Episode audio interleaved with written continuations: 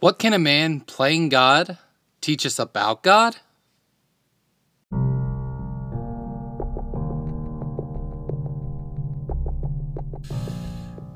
Monsters may be built, monsters may prowl the streets and forests, but sometimes the monsters are in ourselves. This is the Enthusiast Podcast, and this is Lessons from Some Novel Monsters.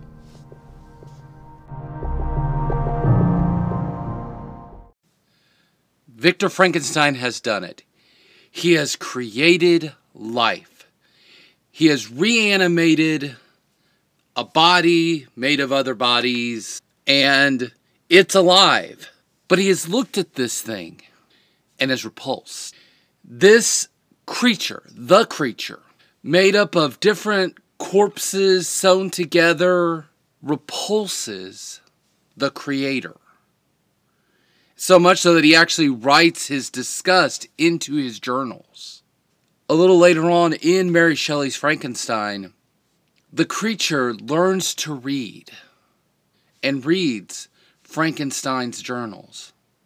And reading his disgust and his horror at what he had just created starts the snowball, some accidental, some deliberate, of the reign of terror of the creature, which results ultimately in the death of Frankenstein's brother, the death of his wife, basically him fleeing to the frigid north for his life, and ultimately it cost him his life.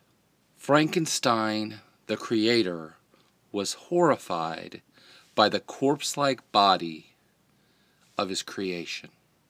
Now, our Creator, God, did not make us from corpses. We chose to do that ourselves. We chose to take on the robes of sin.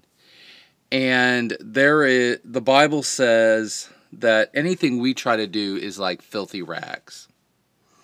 There are other illustrations, but because this is a PG uh, G-rated podcast, I'm not going to mention them. But there are a little more effective.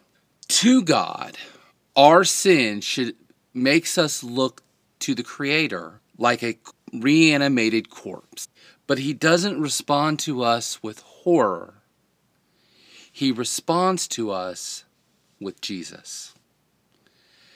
Jesus came to this earth, born of a virgin, lived a perfect and sinless life, and paid that penalty on the cross, a punishment he did not want to do, but he did it for this zombie.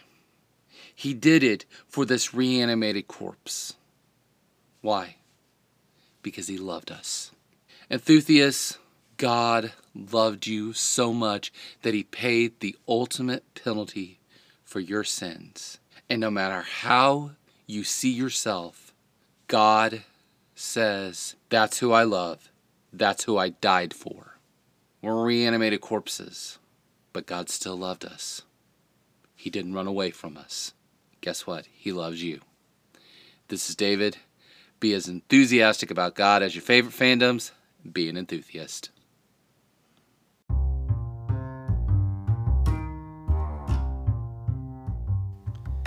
Thank you for listening.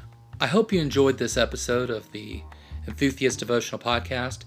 If you want to follow us on Twitter or Instagram, we're at Enthusiast. We also invite you to join the Enthusiast Society on Facebook. We look forward to having you.